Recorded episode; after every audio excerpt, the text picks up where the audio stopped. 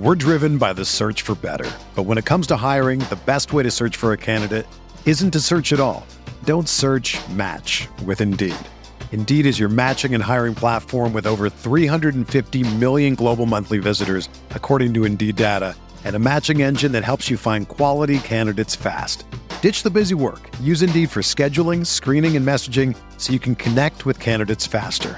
Leveraging over 140 million qualifications and preferences every day, Indeed's matching engine is constantly learning from your preferences, so the more you use Indeed, the better it gets. Join more than 3.5 million businesses worldwide that use Indeed to hire great talent fast. And listeners of this show will get a $75 sponsored job credit to get your jobs more visibility at Indeed.com slash BlueWire. Just go to Indeed.com slash BlueWire right now and support our show by saying that you heard about Indeed on this podcast. That's Indeed.com slash BlueWire. Terms and conditions apply. Need to hire? You need Indeed. This podcast episode is brought to you by Coors Light. These days, everything is go, go, go. It's nonstop hustle all the time. Work, friends, family expect you to be on 24 7.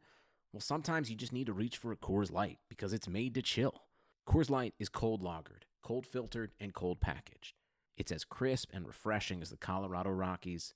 It is literally made to chill. Coors Light is the one I choose when I need to unwind. So when you want to hit reset, reach for the beer that's made to chill. Get Coors Light in the new look delivered straight to your door with Drizzly or Instacart. Celebrate responsibly. Coors Brewing Company, Golden, Colorado. How are you? Good to see you. Welcome back to Insight. So good to have you with us on another audio adventure. I'm Chris Van Vliet, and I can't even begin to tell you how much I appreciate you being here for this episode and for every episode. Thank you for making Insight one of the top podcasts in the world. And today's episode is a special one because my guest today, Stevie Richards, does not do very many interviews. So I feel so honored that we were able to share this conversation where we talk about everything in his life, in his career, and in his business, Stevie Richards Fitness, which you can find out more about at StevieRichardsFitness.com. You can find him on Twitter. He's at BWO Stevie. BWO, of course, stands for the Blue World Order. On Instagram, he is at Stevie Richards. You can follow me at Chris Van Vliet. Over on Instagram, by the way, I'm giving away a free big gold belt from Fandu Belts. Oh, it's badass. And if you're into that kind of thing, look for my post there with the big gold belt for details on how you can enter. And you can be the champ yourself with this big gold belt. The John Marquez left this review on Apple Podcasts with the title To Be the Man. To be the man, woo, you gotta, well, you gotta be CVV. I've been a fan of the show for about a year now. If you're a first time listener, Chris and his guest will pull you in. I love this podcast, entertaining to the max. I love how Chris ends every episode with three things to be grateful for. And I can say that I'm grateful for Chris, his guests, and this podcast. Keep up the great work, brother. Well, thank you, John. I'm grateful for you. That's uh, very kind of you to list off those three grateful things there. The reason I, I the reason I do that gratitude exercise at the end of every episode is well, number one, I start and end every day saying out loud three things that I'm grateful for because it really sets the tone for your day and then your night and your sleep and everything like that. But more importantly, I get people to list off the things they're grateful for. So hopefully you listening to this go, oh man, I'm really grateful for the things in my life. I'm grateful for my health or my family or my job or whatever it happens to be. So thank you for noticing that, John. Thank you for taking the review or taking the time to make a review. Only about a week left um, till we don't read any more reviews on the show. At least that's what I'm saying right now. But the goal is 2,000 reviews before my birthday. May 19th is my birthday. May 19th is next week. So this may be one of the last reviews, but there's still time to get these reviews in so I can read one out on the next few episodes here. All right, let's get to it. I had such a blast talking to my guest today. Ladies and gentlemen, Stevie Richards. Stevie, it is an honor to have you on the show. Thank you so much for joining us. Oh, thank you, Chris. I've been looking forward to this for a long time, even though we didn't really sync up. I watch a lot of your interviews. I just saw the Chris Masters one where he recounted the uh, the Polish Hammer incident, and also uh, I took your advice about the Oh my thing. gosh! Wow, with the Ridge wallet. Oh my god, that that. Oh wallet. man, I, I carried around. I was literally old Italian, South Philly Italian uh, father with the rubber band around the big wallet. Now I I minimalized that. This thing is life changing, isn't it?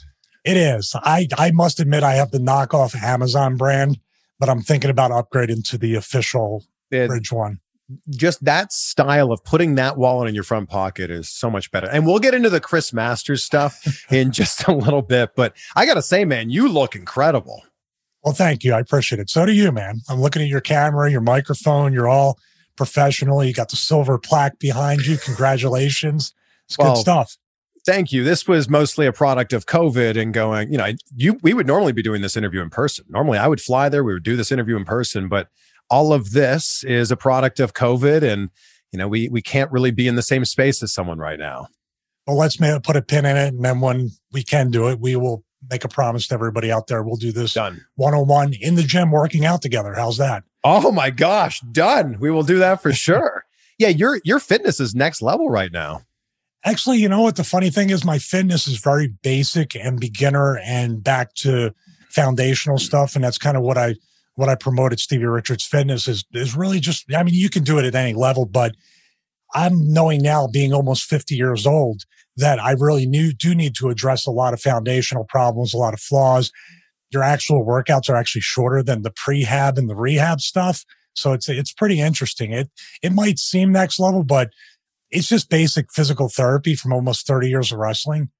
I mean, maybe just the results are next level because you're almost 50 years old. You turn 50 this year, which is incredible because you don't look even 40 years old. It's just a, it's just a ponytail. That's all it is. Oh, you still have hair. I think that's the big thing.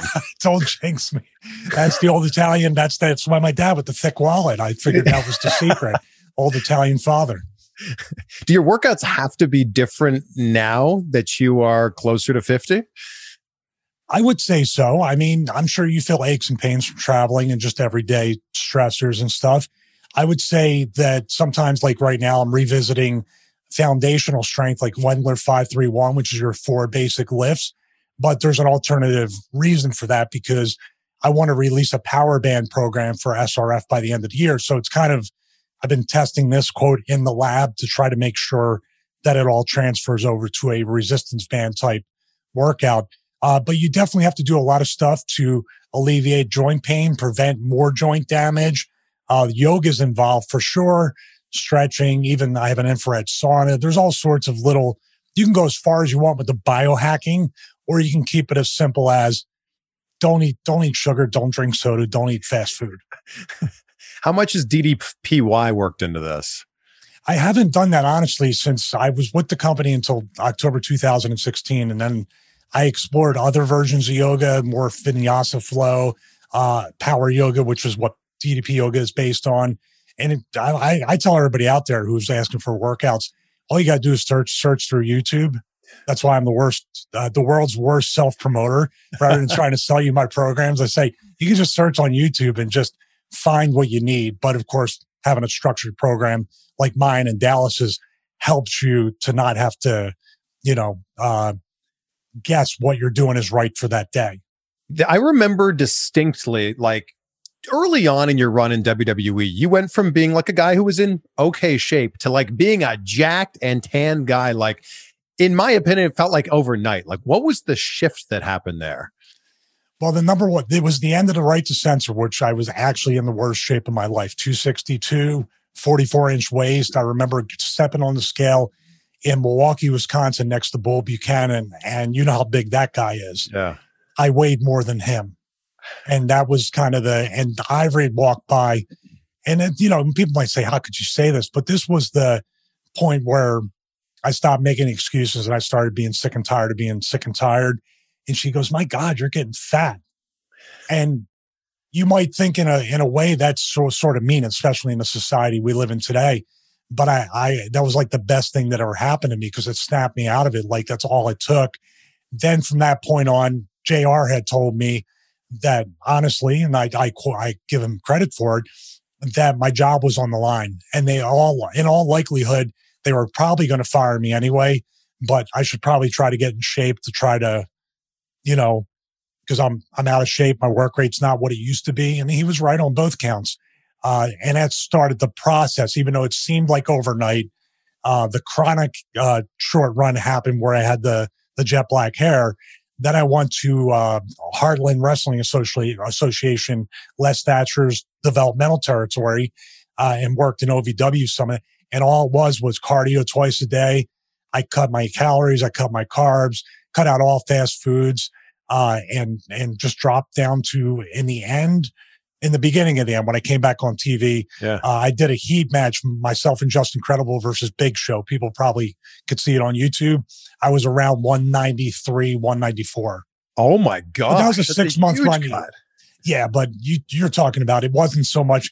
Wow, you made such a transformation. It was like you came from such a point of being so out of shape and so, you know, excuse ridden and sort of lazy and it took all these kicks in the ass to kind of get you going. And now it's like two pounds, one pound, five pounds. It freaks me out because I don't want to have any latitude to even turning 50. There's no excuse or latitude that I give myself to be any kind of range of, of out of shape. So what do you weigh right now? Too much. I'm, I, you know, it's funny as I'm making a lot of adjustments and, and as you get to be, I think even people with environmental? Like, how old are you, Chris? I'm 37, about to be 38 next month. Well, I'll, I'll make sure to put that in my calendar so I can wish May 19th. Birthday. May 19th. Oh, that's when See No Evil came out with Kane. Kane's favorite day. Yeah. Yes, exactly. Well, at least my CT hasn't kicked in yet. That's I remember incredible. that stuff. knew that. So on the, on that note, like 37, you're living out there in LA, you're traveling, you're doing this show. I think environmental stressors and even stress of work and money and all that stuff on top of it, the the way you have to adjust for those things, you get younger and younger. It used to be like, hey, when you turn 40, you really have to look at everything. When yeah. you turn 50, you have to look at all these things. I find out every week or a month I have to reassess, whether it be diet, workouts, both, sleep. Uh, it can become pretty trying, but really at the same time, it's fascinating. It never gets boring because you're kind of like, a human lab experiment every day, kind of gauging things. It can't be easy to eat properly and eat clean when you're on the road with WWE. Well, I was a shakes and bar guy, mostly because it was cheaper. Sure. That's that's why. And also, like a lot of times I would be so nervous before shows, I couldn't eat. But the so catering there is so good. What's that? The catering's so good. Well, don't think I didn't bring it back to the room and gorge myself after the show. Get get a free meal off Vince. But but yeah, catering was good. I did eat catering sometimes, but I would have to. I'm sure you talk to talent often on camera that at a certain point in the day because of your nerves or because of whatever, you're so afraid of being bloated. You're afraid of just not feeling. uh You feel sluggish or you feel tired. You just want to be ready to go. Do you think you would have been in better shape had you not wrestled with a shirt on during Right to Censor? You know, it's an interesting question because there is a psychological thing to that. Uh, my per- my personal life led to making a lot of different excuses and just things at home, and I was I was allowing myself, and I was being told by people who cared about me around me, no, it's okay, it's just an extra ten, it's a, which was the worst thing. It was an enabling thing, but that was on me. Putting the shirt on, yeah, I joke around saying putting that shirt and tie on uh, put 60 pounds on me. It is kind of a thing where you don't have the accountability because you might not say it out loud. You might not think it, but you're like, well, I'm covered up. So I can always, you know, start my diet tomorrow or next week. Sure. Let's take this back. So you grew up in Philadelphia, right? Yes. Who, who I know were... I screwed up your mojo because usually it's like no, right no, not the beginning and there is there is no flow here. This is just a conversation like we bumped into each other at uh, you know on the street or something like that. So, who were you when you were growing up in Philly? Who was I? Yeah. Oh, I'm a lot what I am now, but a lot less uncomfortable back then. I was always a a kid that never felt like he fit in. I'm always I was always a nerdy kid, a kid who really just was very I was comfortable myself. I was never comfortable in large groups of people, so don't tell me how I picked wrestling. I and also I I always wanted to do something that meant something that inspired people. I had no mm. clue what it was. And as a young kid and not knowing how to express that, being shy, being bullied just like anybody else really to whatever level it is. And it just, it turned out, well, like I said before about Ivory saying I'm fat, it turned out to be the biggest blessing because if I had fit in then and if I had fit in throughout my life leading up to my wrestling career, I wouldn't have had the, the freedom to do it because I would have felt comfortable and content where I was at. Because I, I said, well, doing this and traveling and sleeping in my car and, and going to this tryout and trying to see if I can work for free on this indie show, I would have never had that motivation because I would have said, well, it's nice and comfortable here. I would have, I said, how bad can it be? It can't be any worse than I feel right now, any more rejected or alone. So I'm making it sound a lot worse than it is. I was raised in a regular family, went to high school. I did have friends. I did have hobbies, but deep down, I always found something about wrestling where I could escape real life and become somebody else. That was probably the foundation for that. Who were some of the wrestlers that when you were younger you looked up to? I, pretty much all of them because I had an idea. It was mm-hmm. weird because as a as a kid or a fan or a mark, or you want to call it, I always had that respect of I guess because I want I knew I wanted to do it. I didn't know if I ever could, but I have respected all of them. Much like you look at like professional athletes, like I've never been one of these guys, even though I always wanted to do an NFL podcast. I never wanted to criticize a third string quarterback because that dude still made it to the NFL. Yeah. Like, what right do I have?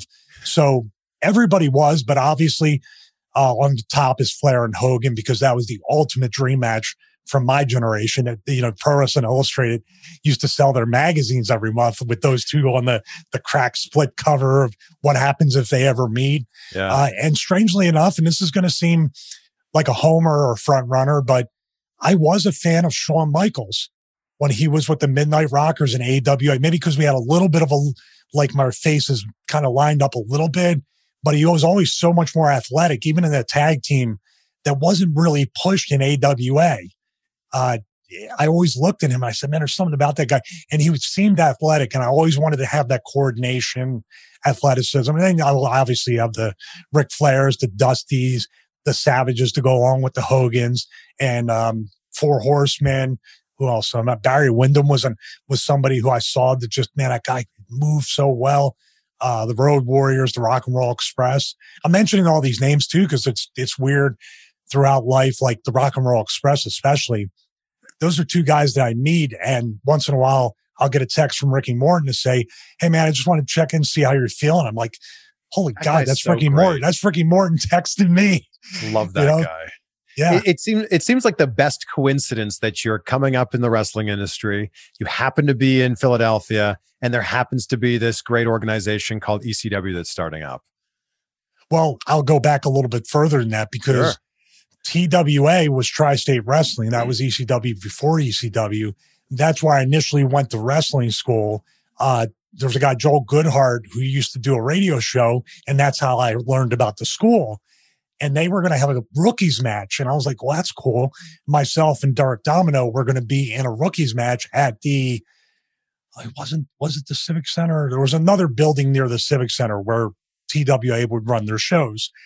And the company went out of business. They announced it on the radio show. I had only about a month or so into wrestling school and my heart was broken. Yeah. Now, mind you, I actually before that, I I got a job. I quit my current job and I got a job at a car lot being a lot man, a block from the wrestling school at Frankford and Tyson in Philly, just so I could sneak in before I went to wrestling school and then in between sessions to take bumps and try to figure out if I even knew what the hell I was doing. Um, but that was TWA. And then, of course, ECW, February 24th, 1992 was when I'll, I'll go back and actually debuted November 10th, 1991 as the boy in the hood versus Crybaby Waldo. Your name was the boy in the hood. well, they didn't, they, they put a mask on me because I wasn't ready to do anything. And they, they didn't have a name for me. So Johnny Hotbody and Tony Stetson said, he's the boy in the hood. And that's what they called me. That match is somewhere. It's got to be somewhere. we need to find this. Maybe you and I should do a watch along on that match. Jeez, that'd be incredible. That's when I come to Atlanta. That's what we'll do. Yeah, I'll be cringing, laughing, and crying a little bit all at the same time. So then, how did how did ECW come to be for you? we technically had the sports bar it was Eastern Championship Wrestling, February 24th, like I said, 1992. I the first match was myself against Jimmy Jannetty, which I think they ribbed me because they put us in a time limit draw, like a 15, 20, and I had no idea what I was doing. So Jannetty just beat me up for 20 minutes straight. And then this guy came in, Jeff, I forget his name, hit me in the head as a shoot with a Halliburton briefcase, which was probably my first concussion in the business. And that was it. But I realized that my body wasn't good. My work wasn't there. And they were talking about getting TV. And I was like, I'm terrible. I don't want anybody to see me like this on TV.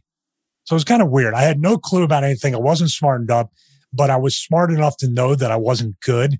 And if anybody saw me on TV, it would be embarrassing. But you were smart enough to know what you didn't know from the sounds of it. Yes, I was. I was smart enough to know I was stupid. That's pretty much what it was. And you were thrown to the wolves, and it was the sink or swim.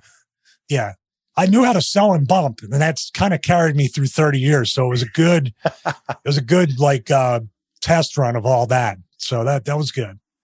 Your middle name is Steven, but who decided that your wrestling name would be Stevie Richards? Well, with Steve Richards, at first. And I think um, at the time, Jimmy Jannetty was one of the coaches. JT Smith was another one. Larry Winters was another one. They had told me, think of a name of something. And I said, well, you know, I'd like to think of a name that's real because no one will ever turn around and say, well, who would make up a name like Stevie Richards? Like they, you know, back then though, people, it was yeah. a real thing that the business was still somewhat protected. So it would be a big deal for somebody to be able to find you if they found out your name. That's a whole different era that people don't understand. I'm sure you do that. Hey, it was a big deal for somebody to actually find out your real name and where you live and all that stuff. Sure. It yeah. was a real task. So I tried to do, you know, kind of a double double, as we say in the business, where my name's Steve Richards. And okay, cool. No one ever turned around and said, but what's your real name? Yeah. You know? When I found out that Hulk Hogan's real name was Terry, my heart was broken. Yeah, me too. I I've experienced that a lot. Kind of like uh who's uh trying to think of real names that are so, Michael Hickenbottom. yeah, that's a little bit. That's okay. But uh, my real name's Michael, so I, I, I yeah, but really... Hickenbottom's it's such a strange last name. It is. I want. I never asked him what what uh ethnicity that is. I'm trying to think of like the worst, the, the, like the the.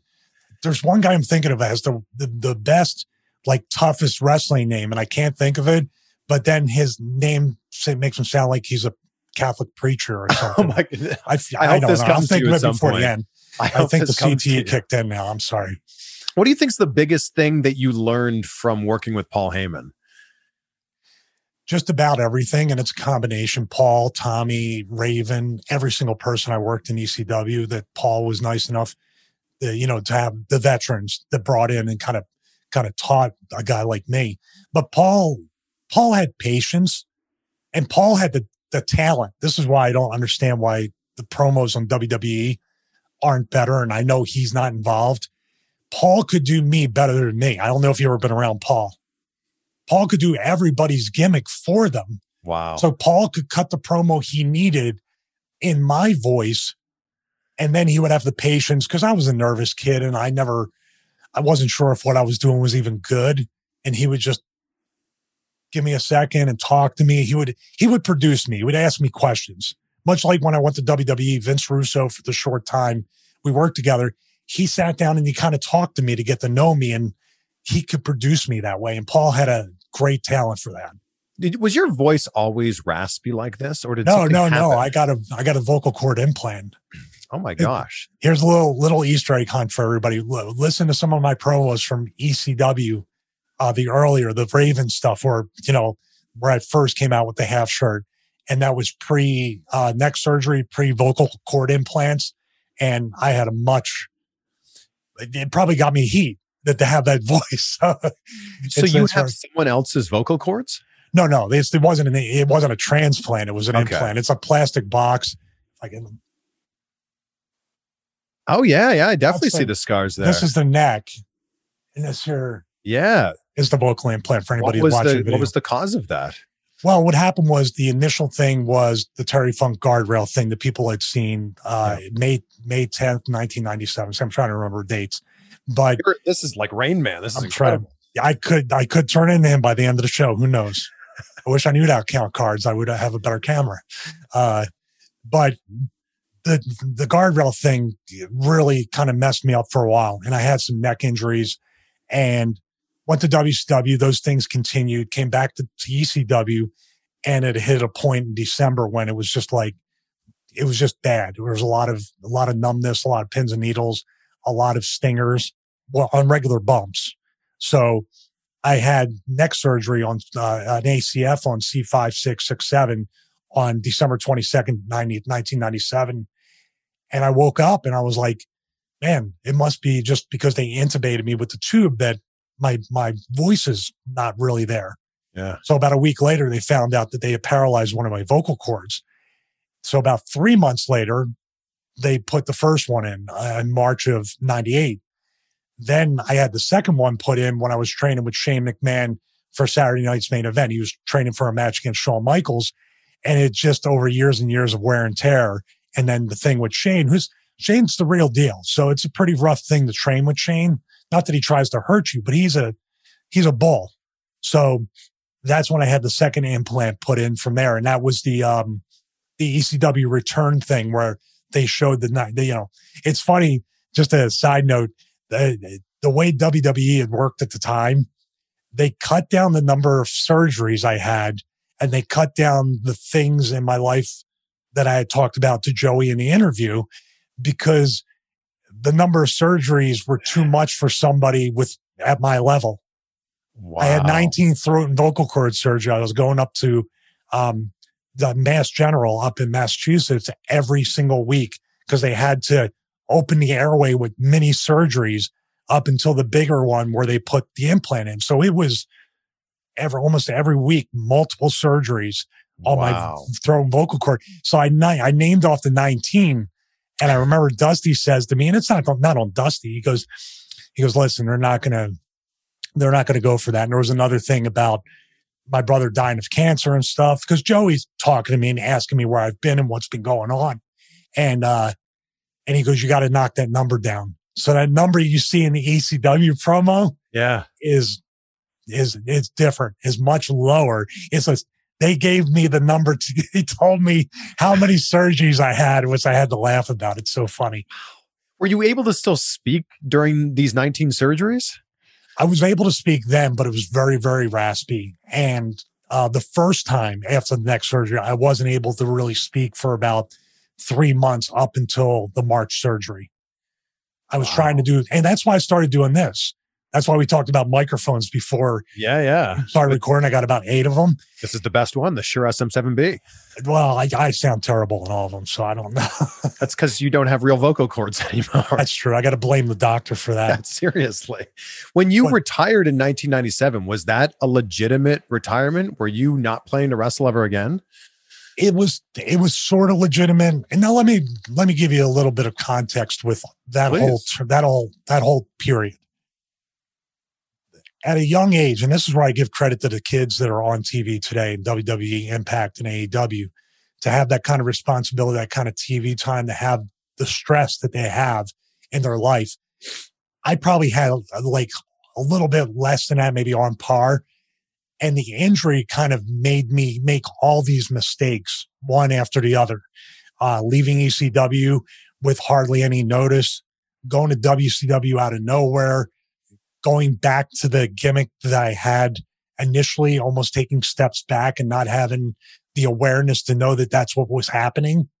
And that's nothing on Raven or Bischoff or anybody. That's my, I was offered a job and that was a, the spot I was told on. Yeah. Then going back to ECW, I felt like I still, I needed to make up the time that I, or whatever past sins that I had made in ECW, got injured almost instantly, or the injury had gotten to a point, and then I was done with, with the wrestling business after that mm. for a hmm. short time. I um, went back to school for networking, for computers, for tech, for all that stuff, and then dabbled in the independent scene, which turned into like four days a week at that time, like with NWA and other local indies in the tri-state area. It was crazy. It was like almost wrestling more then than I did with WWE. Uh, and I said, I'm not going to do it. I'm per, I'm perfectly fine where I'm at. I'm going to get college degrees. I'm going to do all this stuff. And then, of course, we're going to pull you back in. You're not, we're not done with you yet. Who was it that pulled you back in? I I was talking to Terry Taylor and Vince Russo quite a bit, and Terry Taylor gave me my job in WCW, and oddly enough, he gave me my job in in WWE. Uh, he they were worried about my neck, but I was getting in better shape, and they were watching me wrestle four nights a week.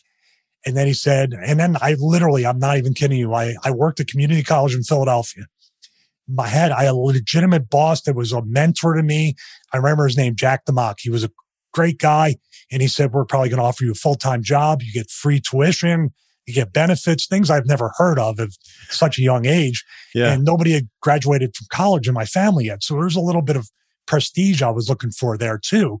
So I literally said, I can wrestle in the Indies, but this is my life right now. And I can pursue a academic career and do all these other things. And it, I, I'm not even kidding you, Chris. Literally 10 seconds later, the call came and that changed everything. It did. It did. And whether it be for the better or worse, my wife was texting me. I'm sorry. I don't like to keep her waiting. No, that's okay. Yeah, please reply to her. She said, have a good interview. Oh, that's not, well, tell her we are having a good interview. She's very supportive. Um, What's your wife's name? Christy. Christy. Christy? Christy. Yeah. Christy. She actually Well, had a podcast Christy. we were working on too. She's all right, I'll tell you so low. See, this is riveting. this is riveting stuff. This is Chris says, Chris says hello. There you go. So it's just a weird thing that that like when that happened, I talked to my mentor, my boss, Jack, and I said, I do have I this is like the worst timing of anything. If this was at the end of my career and I had this opportunity, which I thought it was the end, but I said, I have to see this through. Yeah. I go, I might I might be there six months and be gone. I don't know what the what what the deal is up there. It's a scary place, Yeah. WWE. And he said, do what you have to do, live out your dream. He goes, I'll always be available. And we talked for probably a couple of years after that point, especially when I got started with uh, my YouTube channel was a tech channel. And Yeah. I used to send him the videos at first and get get feedback when I started that in 2007. But that was the beginning. You know, uh, I got I signed my deal in June 1999. We started in August, and then uh, Meanie and I had a I debuted on Heat, saving Meanie from Al Snow, and then we worked a program where we were trying to murder his dog with jumper cables. So I went I went from academia to to trying to kill animals on pay per view. it took me a while to to figure out what what was like what the right to censor was all about and like what it was making fun of. I didn't realize it was making fun of the PTC at the Yeah. time, which was trying to like censor everything that was going on on Raw at the time. Who pitched you this idea for right to censor? Believe it or not, is this this is funny. I went from obscurity of working Jakked and metal and once in a while on Raw, imitating, doing the parodies. So maybe Yeah, that gave gave them the idea. Vince came up and pitched pitched to me himself. And I mind you, outside of the time that I walked up to Vince on my first day, shook his hand and thanked him for the opportunity. And he said, let's have some fun. And didn't even ask me my name or anything and just walked away. That's the next time that Vince had talked to me. So you have to imagine it's like, wow. And the interesting thing about the right to censor was I don't think it was supposed to be for the long term. And I don't think it was supposed to turn into what it did. Uh, it was obviously supposed to be a political statement against the Parent Television Council and uh, Yeah. Bozell. Uh, it was supposed to really be something of a middle finger and a FU to that.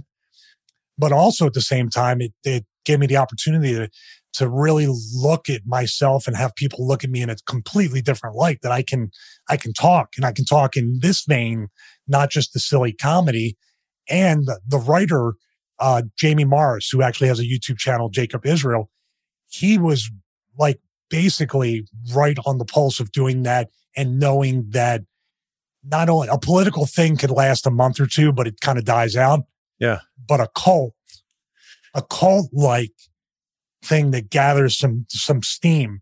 And he goes, we have to turn and kind of twist it into more cult like phrases and look into my eyes. I'm doing this for your own good.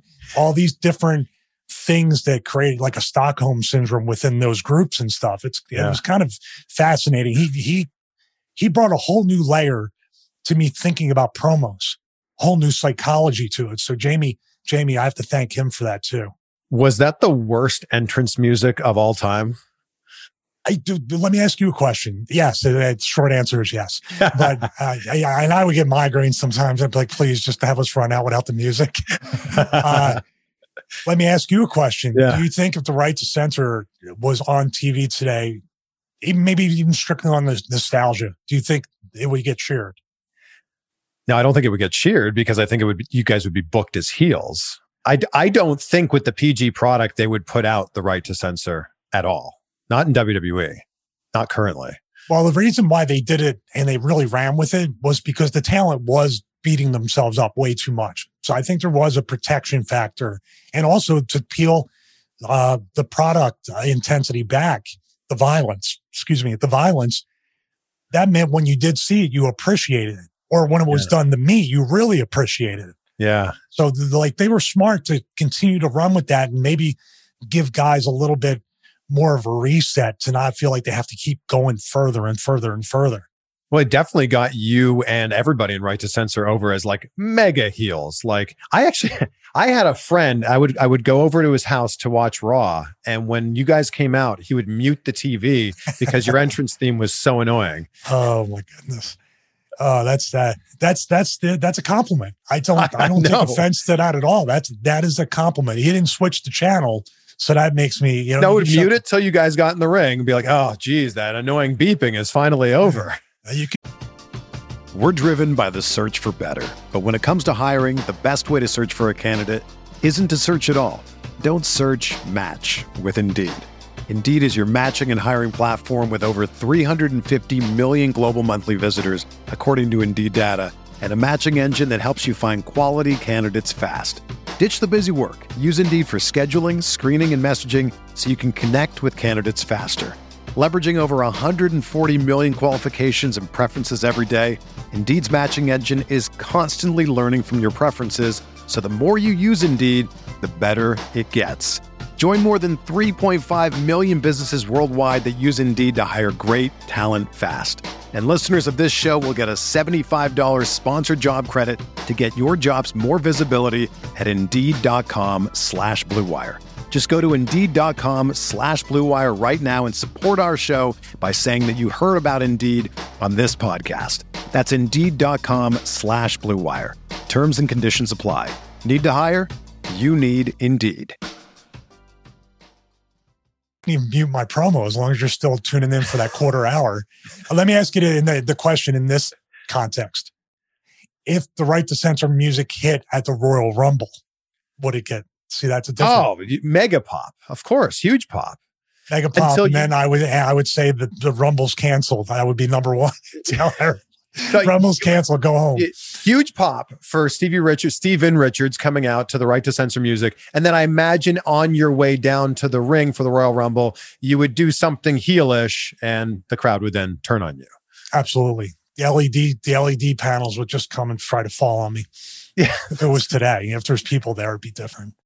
This podcast is sponsored by BetterHelp. Is there something interfering with your happiness or is preventing you from achieving your goals? BetterHelp will assess your needs and match you with your own licensed professional therapist.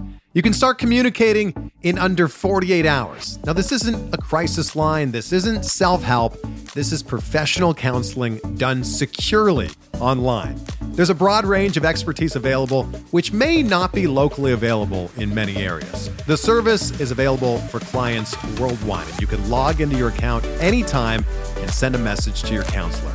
You'll get timely and thoughtful responses. Plus, you can schedule weekly video or phone sessions so you won't ever have to sit in an uncomfortable waiting room with traditional therapy ever again. BetterHelp is committed to facilitating great therapeutic matches so they make it easy and free to change counselors if needed. It's more affordable than traditional offline counseling, and financial aid is available. BetterHelp wants you to start living a happier life today. Visit their website and read their testimonials that are posted daily. Visit betterhelp.com slash insight. That's betterhelp, H-E-L-P dot com slash insight and join the over 1 million people who have taken charge of their mental health with the help of an experienced professional. In fact, so many people have been using BetterHelp that they're recruiting additional counselors in all 50 states. So the special offer for anybody listening to Insight right now is 10% off your first month. Just go to betterhelp.com slash insight. That's betterhelp, H-E-L-P dot com slash insight. How long did you think the right to censor gimmick was going to last? interesting question because there's a lot of things I think that I've done that had had more legs. And I, I look at this in the vein of getting baby faces over. I don't look at it as a run of getting myself over. The heels are strictly there to really, in the end, get baby faces over. We could have gotten a lot more baby faces over. It felt a lot longer than a year because we were out there so much on everything. And it was really only about a year, maybe yeah. a year and a couple months I think it could have had a really good two year run where we could have figured out how to get Godfather back from the Good Father, how to get Val back to a porn star. If we could do it politically, obviously with ads and stuff, you know, the advertisers, but that's what I mean. How could we get these characters, even if nothing was done with me and I was still a heel, I got everything I needed off the rub from everybody else. Yeah. But how could we, I think we could have got another year just to springboard everybody into a different a different position. Are you hopeful that you could have a Royal Rumble return at some point?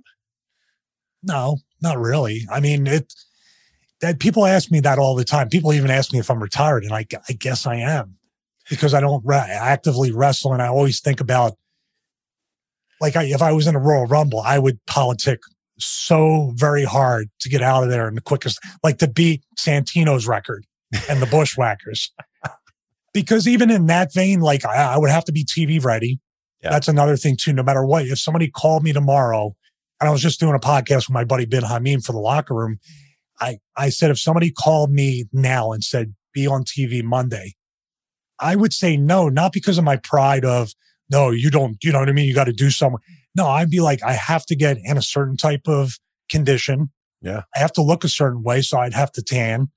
And I would also have to get into a ring and roll around because the last thing I want to do is embarrass myself and embarrass the product. Yeah. Going out there. So even if it's a Royal Rumble thing, I'd really like to have a month's notice. So, you know, I can get in shape, even if it's just get thrown over the top rope, at least the novelty of a guy who looks 50 or however many years old, they're like, he's still taking care of himself and it's good to see. Yeah. Not every wrestling story is a tragedy.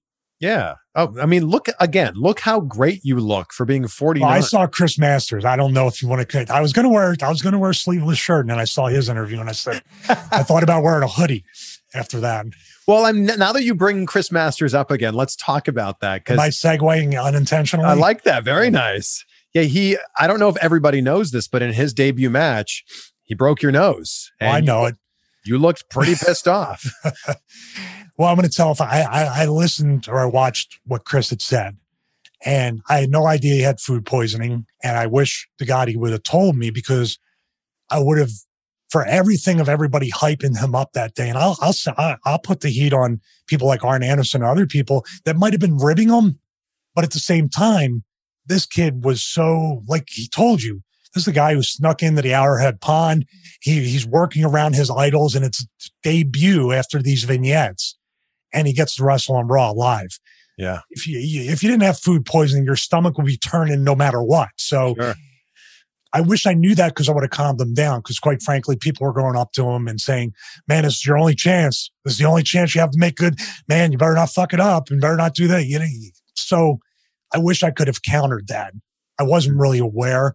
So when we went out there, and it happened with the with the Polish Hammer. First of all, I mean that's probably even counting JBL, that's about the hardest I've ever been hit because it's forearms right to the the whole face. So I had the broken orbital bone. My nose, which is still a little bit over, was literally over my eye. Like it was that much pushed over. Wow. And uh, my all my teeth here needed to have like root canals and a couple veneers and crowns, stuff like that. So they, a lot of stuff can happen. Now, what happened was that when I, I mean, thank God too, like it's really weird how you're mentally, uh, like he said, he had to be ready for that match no matter what. He couldn't Yeah. take the day off. So my instincts somehow knew because I wasn't with it, dude. I was out. Uh, I could have just stayed there, but I got up and fed for the full Nelson for the master lock. I didn't know where I was. And even the pickup thing, I could have blew my knees out or twisted my ankle, but my body or reflex or just knowing that's what I had to do. It's, I'm amazed at a lot of wrestlers that can finish matches. Not talking about, I'm talking about in much where like Triple H blows his quad and tells Yeah. Jericho to put him in the walls of Jericho. Dude, that's whatever you say about that dude. That's, uh, that's, that's, that's beyond professional. That's almost like you're a little crazy. That one and Kurt Angle getting concussed when the table, the announce table broke too early and he finished the match and has no recollection of finishing the match. Yeah, we wrestlers are a strange breed, but um, here here's how we put humor on stuff too. How's this? So I am I am visibly upset. I'm not upset like with Chris, like anything's going to happen, or I'm not like, what are you going to do at this point? And I mean, obviously, I, all I can think about too is I feel bad for this kid because I hope they just don't take him off TV because it's a Yeah. big debut.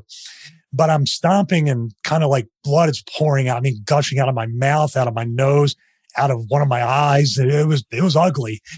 I walk like really mad, blood all over me in front of uh, the monitors here. The chairs are here, and I'm like this, and I turn and I go, "Excuse me, has anybody seen Chris?" And like Molly Holly just went like that, and I I said thank you, and I stomped off. And I went up to Chris and I saw him, and he was like, if he wasn't crying or he, he wasn't crying before I got there, he was on the verge. And I walked up and I go, I only have one question for you. How are your hands? And that was it. How are And your hands? Yeah. I asked him if he was okay. Oh my God. So that was just trying to bring some kind of, and also they were watching, Yeah. the office was watching me Yeah. and testing me and testing him. And I go, You didn't mean to do it. And he goes, I'm so sorry. And I go, I forgive you. It's okay. I go, You know, I just don't. And I said, Don't let these people over here see you sell like this. I go, We're having a conversation like men. Apologize, shake my hand. I accept your apology. Shook his hand. He hugged me. And then, of course, like he told you, to this day, every time I, we even took a joke picture at an outdoor thing with me leaning into it. And what can you do, man? I mean, and Chris is one of the good guys in the business. One, he's one of Yeah. the really good guys in the business. Um, one thing that hurt me a little bit for him was, I know he was talking about when he came back and he was leaner, and there was a lot of people talking and, and uh, speculating. And I remember they ribbed him on TV with Hunter and Shawn Yeah. saying he was like, "Oh, maybe I'll write a book," and he was like, "Oh, what's that? How to lose forty pounds in six weeks or something?" And Yeah. I was like, that's really, dude, that's not a good thing to say to a dude. Just came back and he's a good guy. I don't, I don't, you know, he's one of the few that like I wish I could talk to from time to time to see how he's doing and really do care about a, a person outside the ring like Chris. He's such a good guy. He's, Yeah, well, you guys well, met before you interviewed Yeah, him. well, I traveled with him. So when we're off here, I'll connect you guys and then you can, Cool. you know, make good or do whatever you need to do. I do hate him because he looks better, but I don't know. well, we all hate him. He's the masterpiece. so it was straight to the hospital for you after that apology, I'm guessing. No, I actually drove. I couldn't fly because of the altitude and the blood clotting stuff. So I drove 357 miles from uh, Penn State to Connecticut, where I lived. And dude, when I dropped, I mean, we go through the Pocono Mountains and everything. When I dropped that Hertz rental off, it looked like someone got murdered. It was it was brown leather on a like a SUV. Oh my But all I kept doing was this and the steering. And I look and it looked, and I reached over with the GPS when they used to have GPSs on top of the dash. Yeah. Dude, you got handprints, bloody handprints it, blood on the seat. I mean, it's just like I was like, I was like that when I when I rented it. Yeah, yeah. I'm guessing you didn't get your damage deposit back. No, they didn't do anything surprisingly. But if I scratched, if I just touched the the the rear trunk with my bag loading it, I get charged a hundred bucks. So yeah, that's the way it works. I don't miss So- traveling. then you went to the hospital after that. uh, I went to the gym. I worked out when I when I got home because it was like 5 a.m. and I was like, I can't sleep, so I'm going to go to the gym. So now, you know, there's a, there's two cups on the, on the elliptical. There's one cup from my thing and another cup from on my nose. And I, yeah, I, it was a really interesting time. If you're a gym goer in Connecticut or Philadelphia during those times, you're probably like, I remember this maniac. Who is he? But I, it's the only, it's a weird thing. Like I said, wrestlers are crazy. It was the only thing that I could do to feel in control at that particular point. And of course, I went to the doctor and got checked into the hospital and all that stuff after that. Jeez. That is a hell of a story. That might be one of the best stories we've ever heard on this show. I'm not, I'm, I'm telling, hopefully I'm telling this from a self-deprecating viewpoint. Oh, for my, sure my, you are. Okay. But yeah. all of us are going, you are insane. I am. But you remember what I said though? Never miss a workout. I don't want to go back to being 262 with a 44 inch waist. There's no excuse. And, and that's, I've changed now. I mean, I've no two a days, stuff like that, no overdoing it. I'm really trying to be a little bit more efficient and effective rather than working out just for the sake of doing it. You know, we talked Sometimes. about Sometimes. right to censor, but I'm I'm curious if more people know you from that or know you from the Blue World Order. Um, you know what's funny? There's they say right to censor. Now most people won't recognize me because I have long hair and now I have a beard. But a lot of people recently, for some reason, Dr. Stevie, and I know we'll get to that, but Dr. Stevie. And then there's some people that started to discover Stevie Night Heat from watching the network. So it's kind of cool that these little things that I made become like underground kind of niche stuff. Yeah. That people like, oh, I didn't know this existed. And they're kind of more into it than other stuff. Well, it's crazy to look at your career because you've wrestled everywhere ECW, WCW, WWE, TNA, Ring of Honor, you know, you've literally been everywhere. I've been, I, will tell you, and I can't even tell you how, how these things happened. Just showing, I mean, just showing up to ECW, obviously back then, every single night, bag in hand, begging to get choke slammed 10, 10 times by 911 or whatever, whatever I could do to be there. Cause showing up is probably half of the deal right there. I don't know if that's the way it works now, but I hope it does to some extent where if you're just there and you're willing to help and you're willing to be seen. Somebody in wrestling is always going to screw up. Somebody in wrestling is always going to no show. And that's when I would most times step in and get opportunity. Uh, with places like TNA, I just told Terry Taylor after I got released, I go, you know what? I should be, I'd like to be Dr. Stevie. I love to be a business therapist. I love to erase the name Stevie Richards because all I've been doing is putting people over. That name means nothing. Let me do a new character. And then he pitched it to Russo. Russo pitched it to Jarrett, I guess, and they brought me in. Um, but a lot of different stuff was just me doing stuff because I wanted to work, not because I was trying to like, because I was so smart. I was navigating these political water, shark infested waters. I was like, I just want to do something cool and have fun. And then if I'm working with Goldust or Spike Dudley on Heat, we feel like we have an angle. Yeah. Al Snow and coach would be involved and all these different things could happen from that. And who cares if like nobody ever watches it? We're, we're feeling like our bumps. We're feeling like our matches, the physicality, which is the, the bottom match, the top match hurts just the same for most people. So, sure. so that's what it was to give kind of like those things a little bit more meaning at the time. Gangrel said something to me when I interviewed him recently, and he said that during the Attitude Era, everyone had a storyline. And it's oh, yeah. so true. When you think about what you were doing, you you had a storyline no matter where you were on the card, no matter if you were on heat or metal or jack, you had something that was progressing your story along. It's funny because you know Gangrel's a great guy and a hell of a worker and such a physical worker, and I think he could be on TV today. You that's another thing. You you see the Ring of Fire with the music, everybody instantly recognizes it. It's really one of those characters like him and Goldust that stand the test of time. But yeah, I mean, think about it. You could plug a Gangrel in to work The Rock one week on Raw. Then Gangrel could work X Pac, which they had a great program. Uh, then you could have, you know, Steve Blackman working Billy Gunn and Steve Blackman working in Austin, or they, you, everybody seemed to be just in different spots, not yeah. hierarchy. It was really, uh, I mean, it was a great time to watch and a great time for the boys to feel like their work was being like progressed it kind of feels like AEW does that a little bit. Like they'll have guys from all different parts of the card wrestling each other, which maybe is a callback to that era. I hope so. I I, I heard this week, especially as we're recording this, because I watch it from time to time. I heard this week was probably the best episode that they they feel like they're getting their legs underneath them from a storyline standpoint. I don't know. I'll have to watch it, but that's what I heard the, with the guys I podcast with. Well, I mean, which is great because AEW's done more shows without a crowd than they ever did with crowds with full arenas. So if they're getting their footing now, whenever we can have full crowds again, I think, you know, things really take off from there. Yeah, I hope so. They're they're lucky to be in Florida and they're lucky to have the infrastructure that with the Jacksonville Jaguars and everything and use that. Use that as much as you can. Why do you think I mean, you're an ECW original. Why do you think that WWE's version of ECW didn't work out? That can be said for a lot of things uh, that Vince McMahon didn't create.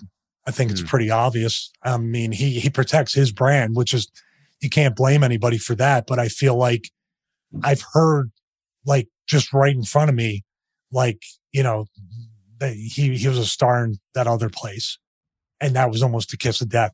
I was lucky because I was never I was kind of up there, but I was never known to the casuals or to maybe his eyes as a top guy from there, which I think almost was a benefit to be sort yeah. of unknown.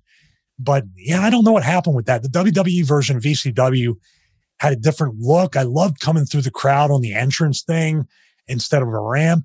Um, obviously was a vehicle. I think the whole thing was a vehicle for punk. And if that was the result that they wanted out of that, they made their money back on the investment.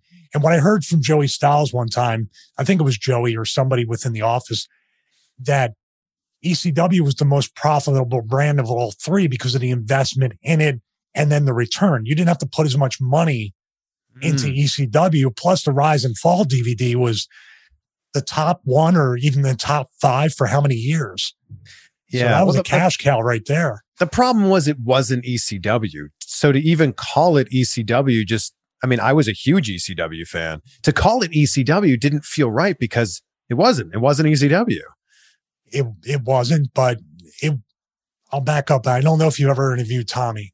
Tommy Dreamer? Yes, I've interviewed Tommy a few times. Has Tommy told you the story that, like, I remember one night stand before when they announced it was relaunching, he was in touch with Shane McMahon. And this was around the time I believe that we were doing the training too at, in Stamford, because Dreamer was in on those training sessions, taking half the beating as well as me from Shane. Uh, but, but Dreamer told me and Rob had talked about it too, Rob Van Dam, that it was supposed to be like all ECW, even the agents. I think Jerry Lynn was supposed to, I mean, it was all supposed to be kind of encapsulated in his own brand. And it did start out where we were doing house shows. I think the first one was Racine, Wisconsin. I wrestled Al Snow and it was a very much an EC, ECW style crowd. And I think that's what we were talking about. Maybe even one building where it looked like the ECW arena for TV. Yeah. You know how things happen. It gets in different people's hands and then it was out of control. And I think Tommy was very, very hurt by that because he was in the office, but they they weren't letting him have the vision that him and Paul wanted to have. Well, Tommy told me, and I'm sure I think this is very public knowledge, that Vince McMahon was helping Paul Heyman like ensure that ECW was going to stay in business for a while. Yes. I mean, we we didn't know it at the time because we were pumped up to think they were the enemy. Although deep down, I made visits to Stamford while I was with the company, and I was friends with Vince Russo. I would talk to Vince Russo all the time. Uh, so it's yeah, I mean, but to Paul's credit and to his defense in some ways, that's what was needed to motivate us. If we were working, what would people do if like within the locker room if WWE was funding us and he'd been telling us they're the enemy all along. Yeah. And that we needed to make our own names. Maybe we, maybe half of the guys would have went up there and been turned into a, a joke gimmick and undone all the stuff that Paul had, had produced. They kind of did it anyway. Yeah. As guys I mean, were going up there. So sad to see like what happened. Mike Awesome was dominant in ECW, and then he goes to WCW and WWE, and it's like, oh, that's not that's not even the same guy yeah, and and and he's not around anymore. So that's I mean, uh, it's sad. He was a nice enough guy. Whenever I met him, he was right, not with for his size, much like uh Viscera. Also, rest in peace to him. Yeah, just as gentle as can be and nice and it, cool. Two cool guys, at least to me, they were. Yeah. I, I feel like you could have, with the momentum you had in ECW, they really could have utilized you in a mid, mid card, like, or even higher tier in WWE. And I feel like, and you said it many times, you're just kind of there to put people over. Yeah, and I wasn't even given the opportunity to do that. It was actually a joke when like Joey Joey wasn't making a mean joke, but he was like, you know, it was like months down the line. I was there for the first two or three weeks, and then you didn't see me, and I wasn't heard. It was like Joey's like Stevie Richards has so much a little bit of trouble getting out of the gate here in the new ECW. It's like, well, I'm not getting booked. But yeah. yeah, I was just a guy. I was actually I was in a good spot, I think, because I was attached to Punk so many times. Yeah. We had some matches that I, I feel like really in a way carried that brand. Uh, and if I was on the losing end of all those, and like I said, if it was a vehicle to get Punk over to the next level, I'm fine with ha- having a part with that. Yeah. Now, if you make me into nothing and I'm just a guy that always loses in the really good competitive matches with Punk, I believe it only lessens him over time. Yeah. Why is he having so much trouble beating this guy that everybody beats? Yeah. Do you wear being the 21 time hardcore champion as a badge of honor?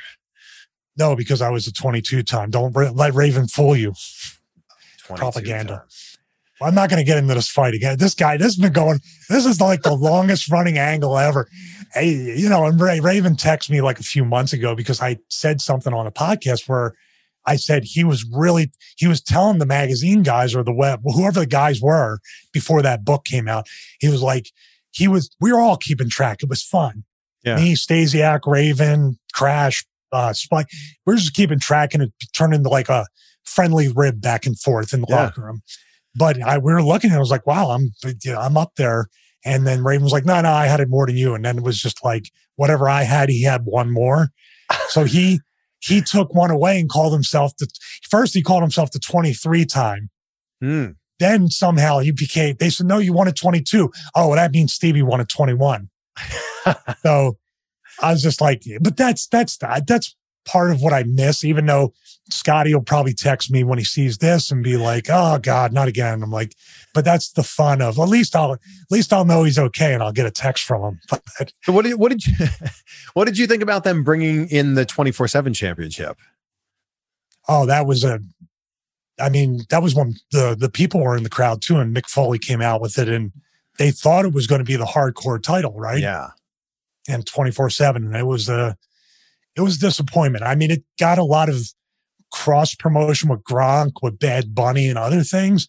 But the hardcore title was more about that. Now, now the thing that I didn't like about the 24 7, and it is a safety concern, is everybody's getting schoolboyed. Yeah. It just exposes it. I mean, if you can add some element of getting hit with some kind of plunder, and I know they can't really do that with the concussions. Yeah. But you can hit somebody in the back with a cookie sheet and they can take a back bump and you can cover them. Yeah, and that would also be a much cooler Sports Center clip if Gronk's getting hit in the back with a cookie sheet. Mm-hmm. Rather than well, just, he didn't want to fall off the balcony, so I don't know if he would take the cookie. Sheet. Well, then Vince Vince showed him how to fall off the balcony. That was so crazy. My favorite Vince McMahon um, gesture of all time, and whether he's falling off the balcony, whether he's um, supposedly allegedly uh, belt squatting a thousand pounds, I'll I'll debate that till the end of time. or the Roddy Piper phone call at the beginning of the A and E documentary, which was, I won't go into the kind of the the the you know the the verbal thing, but at the end, I love when he goes, "That's a Vince McMahon." See, God damn it, you can do it. but if watch Vince, anytime he shows off, it's like that old like, look, I just did it. You yeah. know what I mean? or, or there it is. Well, what did you learn from all your time working with Vince? Um, I learned a lot. I learned a lot about myself after the fact, and the, to be hypercritical, which I think everybody should look at themselves in a very critical way in order to get better. Uh, I made a lot of mistakes as far as, uh, not, not from a personal level, more from a business level of maybe I could have taken it even more serious. I could have maybe just quietly done stuff instead of in my way, sometimes standing up for my own business was talking to Vince, which my timing usually was at the worst possible time, which I had no idea. You don't know until you're actually up there talking to him. So it's a crapshoot. Um, but a lot of different things. Now, from the other side, I always made myself available. So when you didn't see me on TV, I was an OVW. When you didn't see me on TV, I was still working house shows. When you didn't even see me on TV and didn't see me on house shows, I was calling Johnny Ace. Where do you need me? What do you need me to do? I, I moved to Connecticut to make myself more available for the company. So maybe I could have did more there. Now, now, now you might look at that, man, man, you did a ton. Yeah. I never look at it that way. I always look at like I could have done so many things, maybe a little bit differently, maybe gone a little further, maybe stuck with a little bit more. Maybe here's an interesting thing. Maybe asked for my release from the company years earlier rather than living in the bubble and getting my guarantee and just being comfortable. Maybe if I left four years earlier instead of saying staying almost 10, or maybe if I cut that in half, went to TNA when they were starting up, made my name in TNA then, and then had, had the opportunity to go back to WWE under a different look from Vince. Mm. That's what's happening a lot, I think, in most companies. And to their credit, you're getting a check, you're working. It's very scary to have your own business and brand. Trust me. 13 years after being released from WWE, I'm still waking up every day like, okay, okay, what's next? What do I do? Even though I have this stuff set up. Yeah. What am I? I'm sure you do the same thing as your own businessman. You constantly worry about it. Yeah. Yeah. Maybe tell people a little bit about what, what it is that you are doing now with Stevie Richards Fitness. Sure. Sure. And I'll tell you an interesting little fact of how funny things work out. Yeah. Currently I have Stevie Richards Fitness. It's a resistance band training program. There's a 12 and 16 week programs uh, like I said, I, I like to really cater to beginners and people resetting or rehabbing injuries, things that I had to deal with in my career and life. Uh, there's also full follow along workout videos that you can buy. But I initially got into the YouTube game back in 2007. I had a YouTube channel. I also had a podcast that was mainly technology and it, it just got no traction. okay. And I enjoyed doing it. And I did it under my real name because I didn't want the crutch of wrestling. I wanted to see if I was going to be good enough on my own. So over time, it did kind of gain a little traction. But what happened is after I got released, I went to TNA. I tried getting into fitness, personal training, uh, creating fitness content, doing all that kind of stuff. I even had an in-person kind of personal training business at my friend's gym. I got no clients.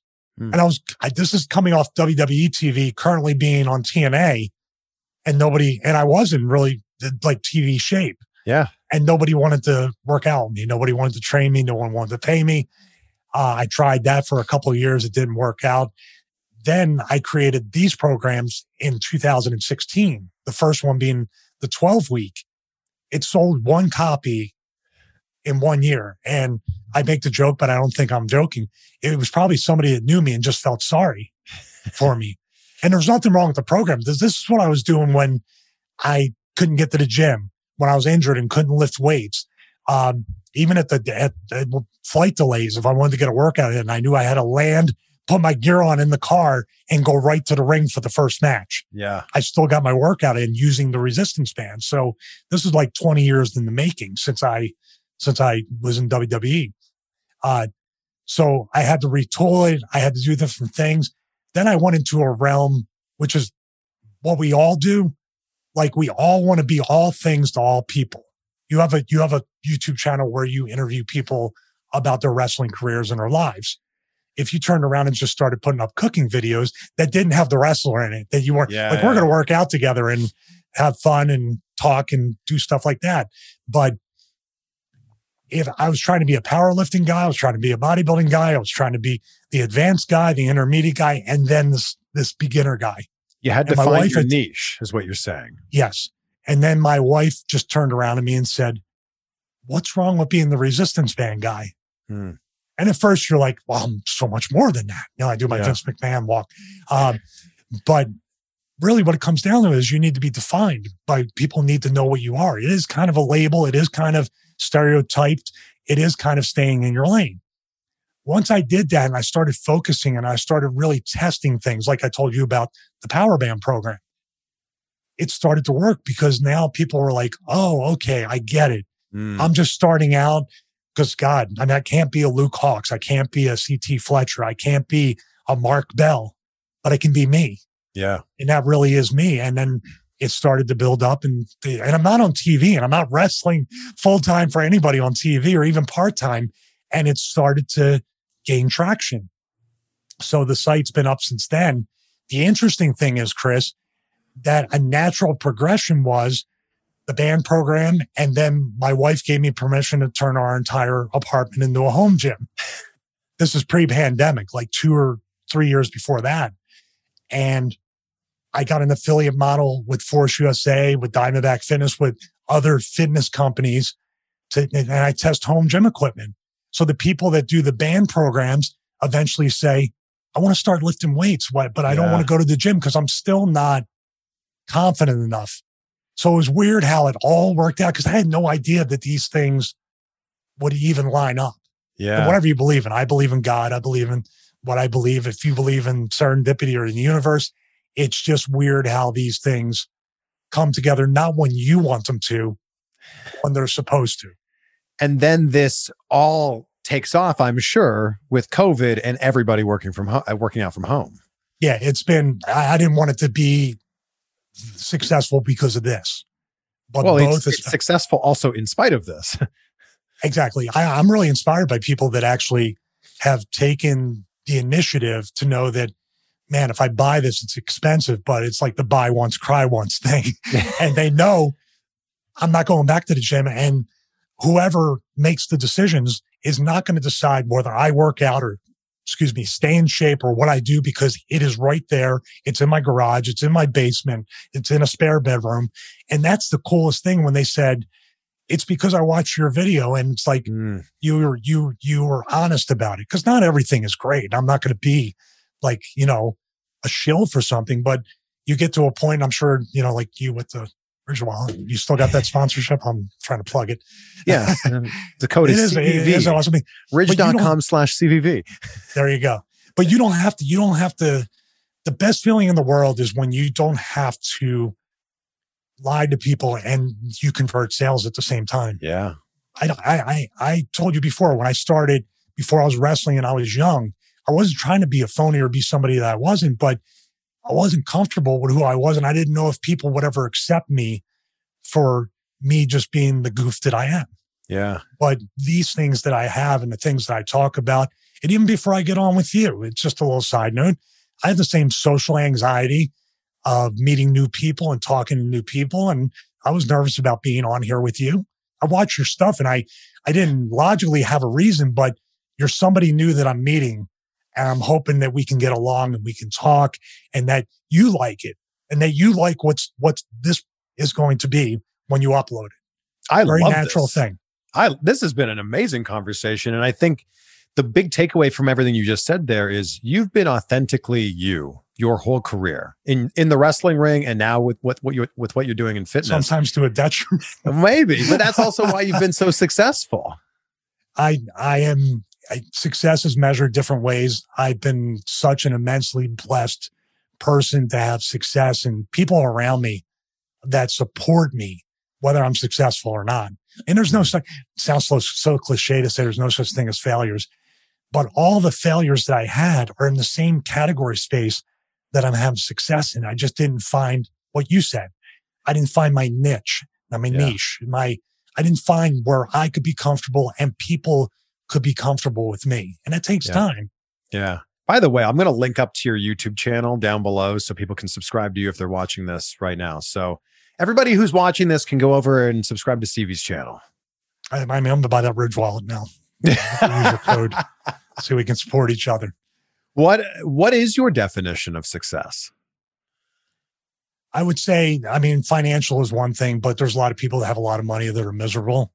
I would say more fulfillment like when you wake up in the beginning of the day, you have an idea what you want to do. Yeah. And then if you can progress even just this much, yeah. Like this thing is a super positive thing, talking to you and spending time and hopefully people getting to know me a little bit better, it, it's a pretty awesome thing. So if nothing good happens for the rest of the day, I'm okay. But I got yeah. up and worked out.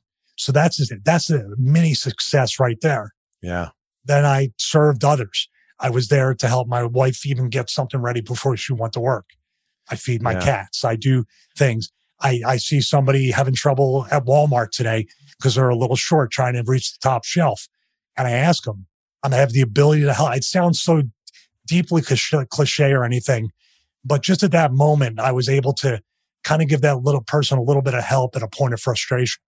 Yeah. And then just walk away and they say thank you. I say you're welcome and we're. It's celebrating these little wins in every day. And I, I think that if you win the morning, you'll win the day.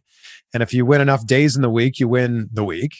And then if you win the weeks, you win the month. And then it just keeps going on from there. Here's the trick. And I do it all the time. I'm MFing myself all the time. it's okay to have bad days it's got to be okay to have bad days because you won't even be able to recognize what the good right, ones but, are. But was it a bad day or was it a bad five minutes, 20 minutes, bad hour? You know, and I think that that's the big thing that too many people will focus on the tiny little piece of their day and not mm-hmm. realize they have 23 and a half more hours to figure stuff out.